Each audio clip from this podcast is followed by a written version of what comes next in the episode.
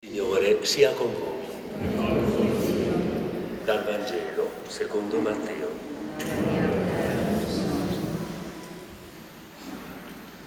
Così fu generato Gesù Cristo.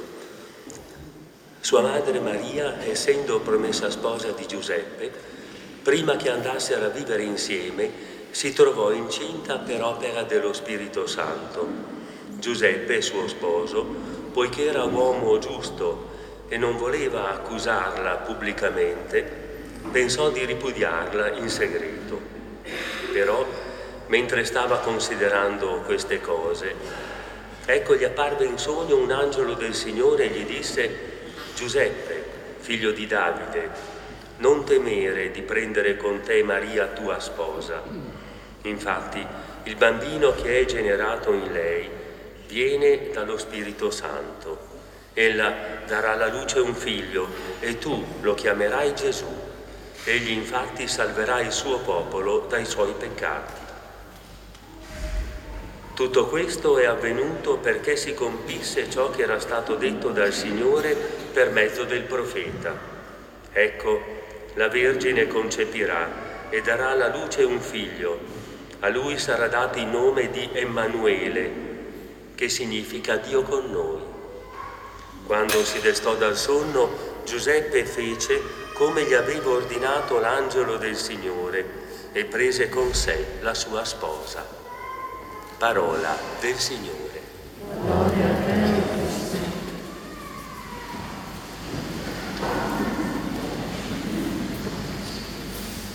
Se mi metto nei panni di Acaz che vede Gerusalemme accerchiata da due eserciti che lo vogliono convincere a fare una lega contro la Siria, avrei la stessa reazione che ha avuto lui di fronte all'invito del profeta di fidarsi. Io ti do un segno, ma quale segno? Acaz dice no grazie, ci ho già pensato io, ho mandato un messaggio al re da Siria, mi sto alleando con lui. Quindi non ho bisogno del tuo annuncio, faccio da solo. Ecco, quante volte noi facciamo da soli rispetto alle situazioni che viviamo? Decliniamo l'invito che il Signore ci fa. Mi ricordo una volta un ragazzo, stavo discutendo con lui sulla fede e lui mi dice scusa, ma guarda che di problemi ne ho già abbastanza, non me ne ha coccolare un altro. Della fede non ne ho bisogno. Pregare non serve, frequentare questo è un pensiero diffuso, è incastonare un altro impegno nella nostra vita già fin troppo affollata. E penso che per voi famiglie venire alla messa la domenica sia avere un'organizzazione ancora più puntuale. E allora la domanda, che cosa aggiunge la fede nelle situazioni difficili, nel portare avanti gli impegni della mia vita? Che cosa mi dona nel costruirmi, nel vivere le relazioni interpersonali e professionali? E questa è un po' la domanda che ci facciamo. Nel, nel rivolgersi ad Akkad, il profeta suppone un po' questo, fidati e vedrai che troverai una dimensione in più per vivere questa situazione difficile. E la stessa cosa dice a Giuseppe, l'angelo. Allora, la fede mi aiuta, mi arricchisce, è un lievito per me dentro la mia umanità o mi impaccia? O è qualcosa che mi pesa? O è un impegno in più? Acas, come vedete, risponde con un'argomentazione teologicamente corretta. Dice al profeta, no, io il segno non lo chiedo, scusa, eh. non voglio andare contro il secondo comandamento. Io, io non lo tento, sono obbediente alla legge di Dio tu mi stai dicendo di andare oltre la legge, cioè di utilizzare Dio, di strumentalizzarlo per il mio tornaconto. No, grazie. E declina l'invito. Il profeta però non demorde, gli dice va bene, oh, tu non vuoi in segno, Dio te lo dà lo stesso.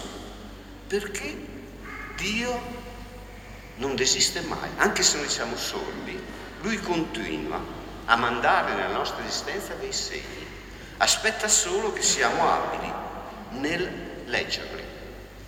E se abbiamo una certa sensibilità, questi segni che ci aiutano a vivere la nostra vita in pienezza ci saranno. Penso che ciascuno di noi in parecchie situazioni li abbia già percepiti, che facciano parte un po' della nostra sensibilità interiore, che in qualche modo ci siamo lasciati già educare.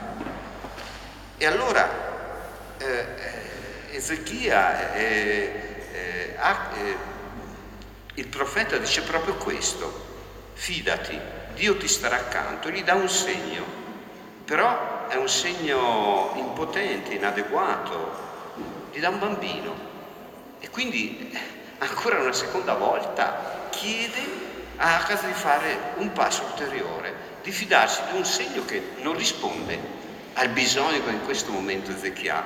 La stessa cosa succede a Giuseppe in una situazione simile. Giuseppe è fidanzato, allora il fidanzamento era già praticamente un matrimonio, ognuno viveva a casa sua, ma la promessa era una promessa definitiva. La reazione di Giuseppe designa, evidenzia una grande stima e un grande amore che ha per la sua fidanzata. Per questo non agisce d'impulso, ma con tutta la confusione, l'interrogativo che questo li crea dentro. Se ci mettiamo nella sua situazione ci rendiamo conto che è una situazione molto difficile è confuso, non capisce, ma la scrittura dice un uomo giusto e trova un sano compromesso. Denunciare quello che era successo sarebbe significato eh, mettere Maria alla lapidazione e lui le vuole troppo bene ed evita questa cosa. E allora la domanda è un po' questa. Perché Giuseppe si fida?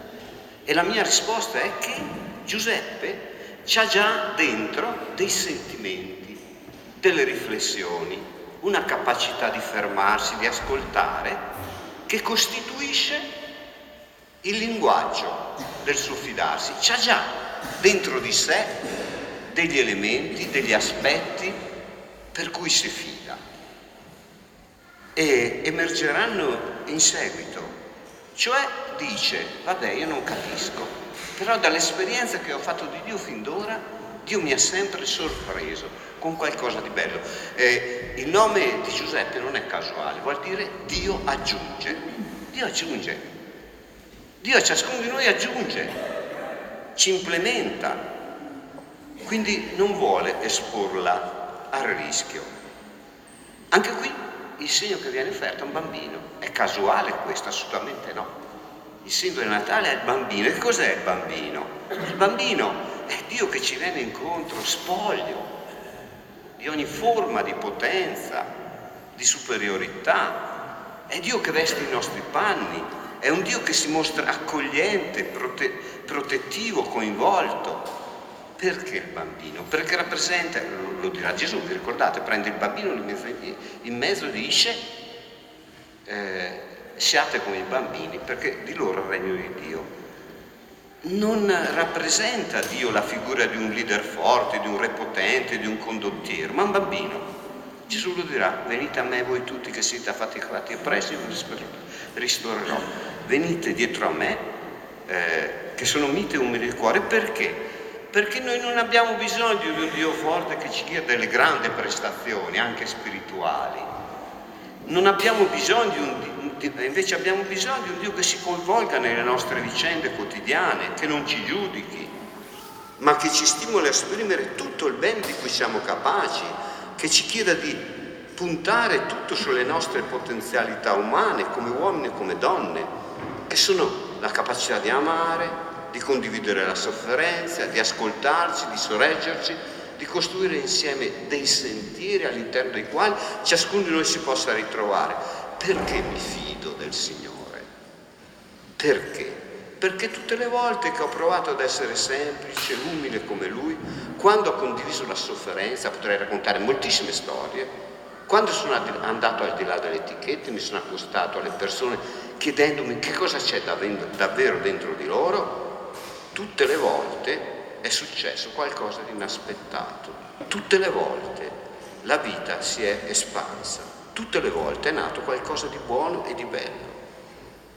E del resto, voi che siete qui come genitori, se avete deciso di generare, non è semplicemente per rispondere a un istinto materno o paterno, è perché vi siete fidati, perché avete un surplus di speranza, perché saprete quando dovrete affrontare il periodo adolescenziale o quando dovrete accompagnare i figli fuori della vostra vita, avete già ricevuto qualcosa di più.